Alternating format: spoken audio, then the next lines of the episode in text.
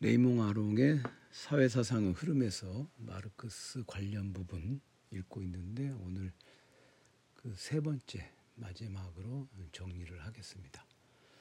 이 얘기를 또 하기 전에 미리 조금 양해의 말씀을 드리고 싶은 게 있는데요. 제가 이렇게 녹음해서 팟캐스트 올리는 게 어, 소리가 작아서 잘 안 들린다고 하는 분들이 있어요. 어, 저도 그거를 알고 있는데 현실적으로 어, 지금 이게 제가 할 수 있는 가장 큰 소리예요. 우선 이걸 하기 위해서 마이크를 장만해 가지고 뭐 한다 하는 것은 현실적으로 조금 어렵고 좀 큰 소리로 말을 하면 좋은데 큰 소리로 말을 하려면 밝은 대낮에 좀 방음 장치가 돼 있는 곳에서 외부의 소리가 들리지 않는 곳에서 이거를 녹음을 해야 하거든요. 그렇게 하면 이제 큰 소리로 말할 수 있겠죠. 그런데 그게 제가 살고 있는 곳에 낮에 온전히 그 방음 장치를 마련하는 것은 정말 그거는 어, 꿈도 꿀 수 없고 그렇다고 해서 바깥 사람들을 통제할 수도 없고 그냥 굉장히 우리 식구들은 통제를 할 수 있을지 몰라도 음, 집 밖에서 일어나는 일들이 통제가 안 돼요. 그러다 보니 이제 한밤중에 정말 달밤에 체조하듯이 이걸 하고 있거든요. 그래서 그 가끔은 그냥 그냥 우스 그냥 우스갯소리로 이게 뭐 하는 짓인가 이 달밤의 체조가 그런 생각이 좀 들기도 해요. 그래서 어, 그렇다고 해서 뭐 제가 스스로 짠하다 그런 생각이 드는 건 아니고 뭐 짠할 게 뭐 있어. 안 하면 그만이지 미친놈처럼 야밤에 떠들면 떠든다고 뭐 좋은 일이 있나? 뭐 이렇게 생각하고 그냥 그래버리면 그만인데 그래도 이걸 하고 있자니 조금 어떻게 할까 늘 고민이에요 하면서도 네, 한밤중에 이걸 하면서도 고민인데 좀 잘 안 들리더라도 조금만 양해를 해주십사 아, 부탁을 드립니다. 그리고 볼륨을 최대한 키워서 이어폰 끼고 들으시면 어떨까. 죄송합니다. 자, 마르크스의 사상과 그 연원들의 관계. 이게 이제 마르크스에 관한 그 이제 구체적인 그 사상 내용들을 이게 살펴보는 게 아니라 이제 좀 포괄적인 이해가 되겠죠. 마무리하는 부분에서. 어, 마르크스의 사상은 대개 뭐 3대 요소 원천이 있다. 그런 얘기들을 해요. 연원이 있다. 도이치 고전 철학, 예, 해겔이라든가 이런 사람들 책이죠. 이게 여기 고전이란 단어가 들어갔다고 해서 독일, 독일에서 무슨 예, 뭐 서기 전부터 무슨 사상이 있었냐 그런 거 아니에요. 해겔 철학을 가리킵니다. 이런 게. 어, 엥겔스가 쓴 책이 있죠. 포요바우와 도이치, 독일 고전 철학의 종말이라고 있잖아요. 그 제가 번역한 것. 제가 그 경작 철학 수고하고 그다음에 공산당 선언하고 포유바와 독일 고전 철학의 종말. 거기 철학에 관련된 부분이에요. 사실은 사회학 책이 아니라 어, 레이몽 아롱은 공산당 선언도 분석했지만 공산당 선언 분석하면서 월요일에 말씀드렸듯이 공산당 선언은 사회에 관한 일반 이론을 거기에 갖고 있어요. 근데 일반 이론이라고 하는 건 뭐예요? 결국 universal theory거든요. universal theory는 구체적인 데이터를 가지고 얘기하는 게 아니라 사회에 관한 일반 이론, 즉 역사에 관한 유물론적 이해, 역사적 유물론을 담고 있는 것이고 그것에 근거해서 어, 자본주의 사회는 어떻게 될 것인가. 그다음에 그 자본주의 사회의 파생물로서 작동하고 있는 정치적 활동 그리고 그 활동에 의해서 세워지는 부르주아의 위원회로서의 국가는 어떻게 될 것인가 이런 얘기를 하고 있기 때문에 사실 공산당 선언이라고 하는 텍스트 자체는 공산당 선언이라고 텍스트 자체는 음, 다시 말해서 일반 이론이니까 철학책이라고 할 수 있죠. 네, 경작 철학 수고는 뭐 말할 필요도 없고요. 네, 그게 철학책이다. 그래 철학책의 내용을 갖고 있다는 건 말할 필요도 없고 자본에는 이제 경제학적인 분석이 있지만 철학적인 이야기들이 밑에 스물스물 깔려 있어 가지고 어, 이해를 정확하게 못하게 하는 그런 어려움이 그런 얘기를 해놨죠. 자, 그러면 오늘은 여기 도이치 고전 철학하고 그다음에 영국의 정치 경제학, 프랑스의 사회주의 이 등이 마르크스의 사상과 관계가 있다고는 하는데 일단 도이치 고전 철학의 내용이 정확하게 뭐고 그것이 어떤 방식으로 연결이 되었는가 그다음 영국 정치 경제학, 프랑스 사회주의도 마찬가지고 그것들 각각에 대한 해석도 다양하고 또 그것이 도이치 고전 철학이 어떤 측면이 연결되었는가 이것도 그렇게 규명해내는 게 그렇게 쉽지 않죠. 그래서 이 연원을 알고 있다고 해서 즉 도이치 고전 철학이나 영국의 정치 경제학이나 프랑스 사회주의 이런 것들을 알고 있다고 해서 마르크스를 잘 이해할 수 있느냐?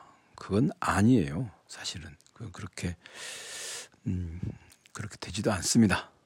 그 다음에 두 번째로 자본주의에 관한 마르크스의 생각 역시 어, 앞서 우리가 보았듯이 사회학적인 원천과 철학적 이론이 이 런 것들을 이제 좀 이론적인 보편 이론의 측면을 갖고 있는 이런 부분들이 어, 사회과학적인 의미에서의 자연 경제학적 분석하고 어, 결합이 되어 있 는 바 있고 그러니까 이제 혁명의 전개 과정에 대해서 일관성 있는 해석을 내놓는 것에도 어려움이 있을 수밖에 없어요. 혁명이라고 하는 것은 사실 사회혁명이 됐건 정치적 정치혁명이 되었건 혁명에는 이제 사회혁명, 정치혁명 뭐 이렇게 있는데 그런 것들이 되었건 사실은 굉장히 복합적이거든요.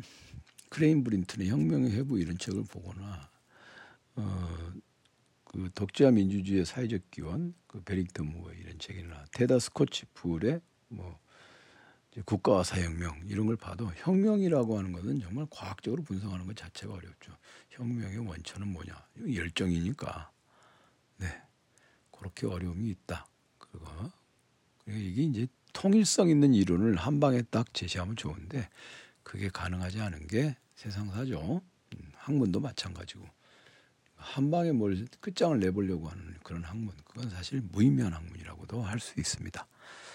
그다음 마르크스가 궁극적으로 근거하고 있다. 여기서 궁극적으로 근거하고 있다라고 하는 것은 이제 철학적인 근거는 바로 헤겔 철학에서 제시된 소외라는 개념입니다. 이 헤겔 철학에는 이제 마르크스도 이렇게 여러 가지 단어를 쓰고 있고 헤겔도 여러 가지 단어를 쓰고 있어요. 그 헤겔이 사용하고 있는 그 단어를 마르크스가 쓰는데 Entäußerung 그다음에 Entfremdung 뭐 이런 여러 단어가 있어요. 그런데 결정적으로는 Entfremdung이라고 하는 것입니다. 요거는 인간이 자기 자신에게 낯선 자가 된다고 하는 것입니다.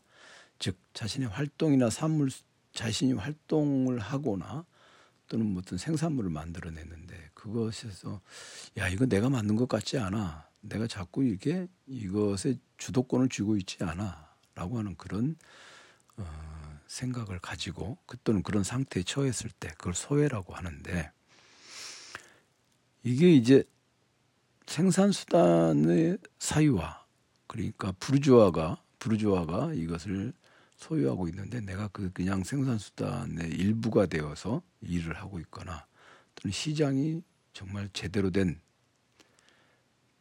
대가를 주지 않고 제멋대로 돌아가고 있는 그런 것에서만 생기는 게 아니라 어, 사람이 낯설게 스스로를 낯설게 느낀다고 하는 것은 굉장히 고도의 정신적인 상태죠.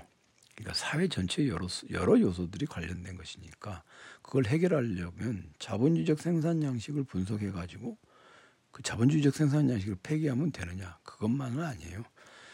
그냥 정말 정말 좀 좀 심하게 예를 들면 어, 그 누구도 비길 바 없이 굉장히 강력한 그런 부르주아도 소외를 느낄 수는 있어요. 그거는 정말 실존적인 소외가 있죠. 이런 부분들에 대해서는 장이 폴리트가 이제 마르크스의 소외론을 분석한 것에 보면 그런 얘기들을 하거든요.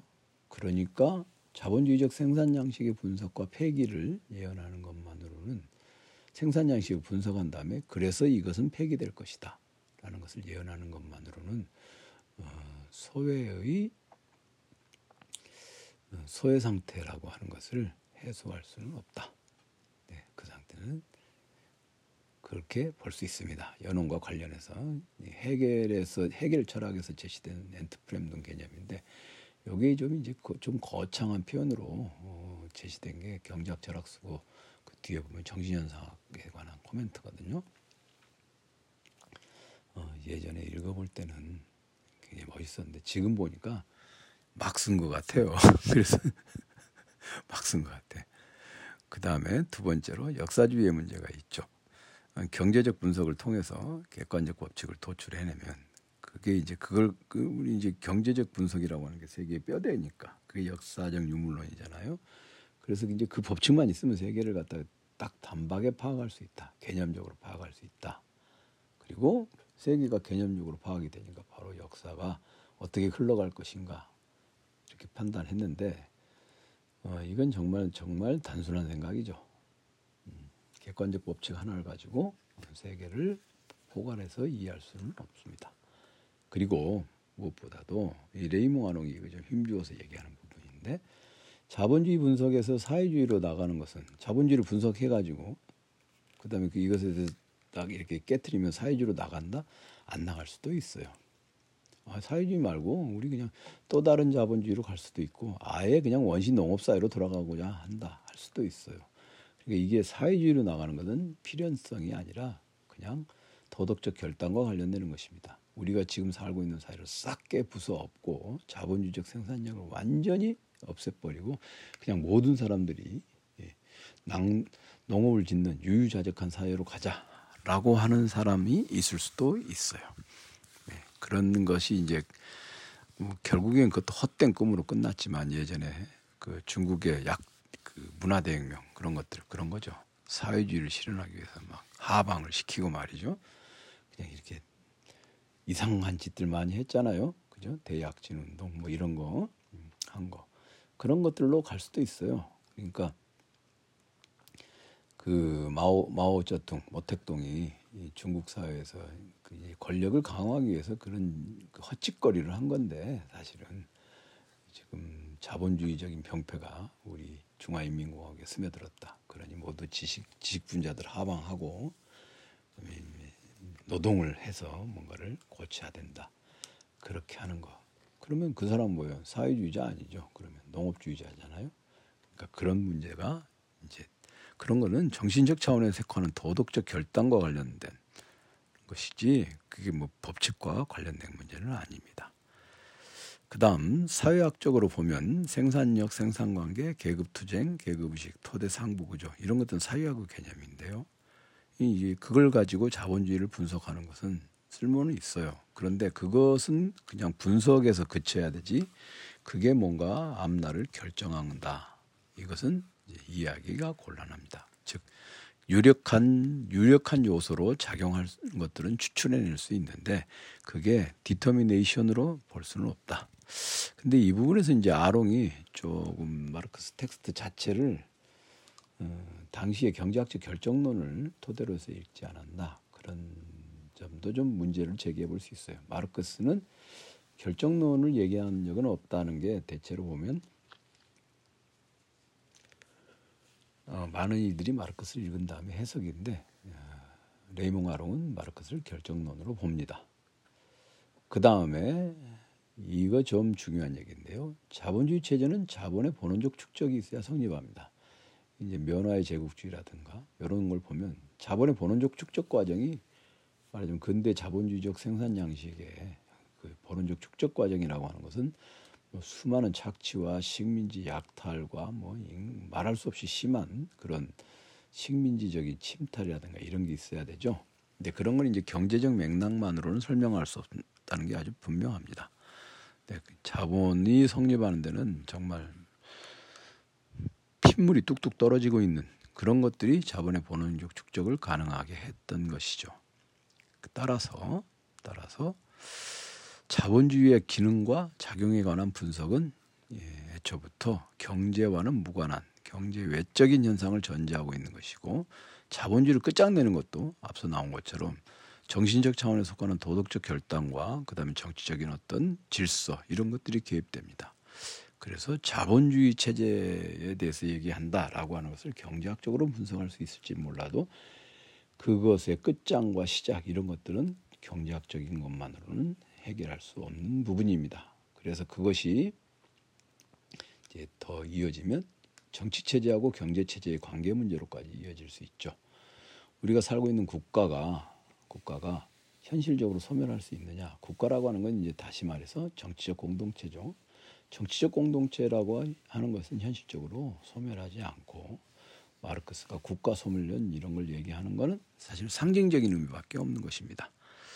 그 국가를 지배하고 있는 그 국가를 지배하고 있는 계급이 부르주아 부르주아 계급이냐 그것은 이제 계급적인 부르주아적인 그 계급적 성격은 소멸할 수 있어요. 그런데 국가가 소멸하는 건 불가능하죠.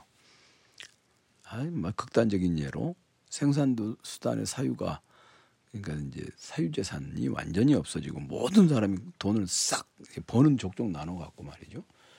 그다음에 사회 구성원들 모두가 그것에 찬성을 했어. 그래가지고 국가가 어, 그것에 의존한다.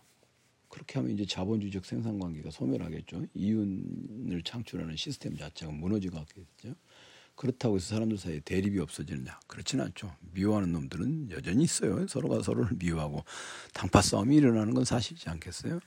예를 들면 그냥 뭐 이거 어려운 얘기, 어려운 얘기가 아닙니다. 어려운 얘기가 아니라 조선시대 생각해 보세요. 조선시대에 무슨 이윤 창출이 있습니까? 자본주의적 생산 양식이 조선시대를 관철했다라고 하는 건 말이 안 되죠. 근데 그렇다고 해서 국가가 소멸하고 그 다음에 그, 그들 사이에 뭐 저기 밥그릇 싸움이 없었습니까? 엄청난 싸움이 있었죠. 어디나 마찬가지. 그러니까 경제적 질서가 경제적 질서가 정치적 질서를 온전히 대체할 수는 없어요. 즉, 어, 사회주의적 경제적 사회주의도 하나의 경제적 질서죠. 그것이 정치적 질서, 기존의 정치적 질서를 대체해서 없애버릴 수는 없다. 그런 얘기를 우리는 할 수 있겠죠. 그다음에 이제 이건 1967년의 상황인데 그때까지만 해도 마르크스주의는 이제 수정주의, 베른슈타인과 카우츠키의 대립으로 불거진 수정주의가 있었죠.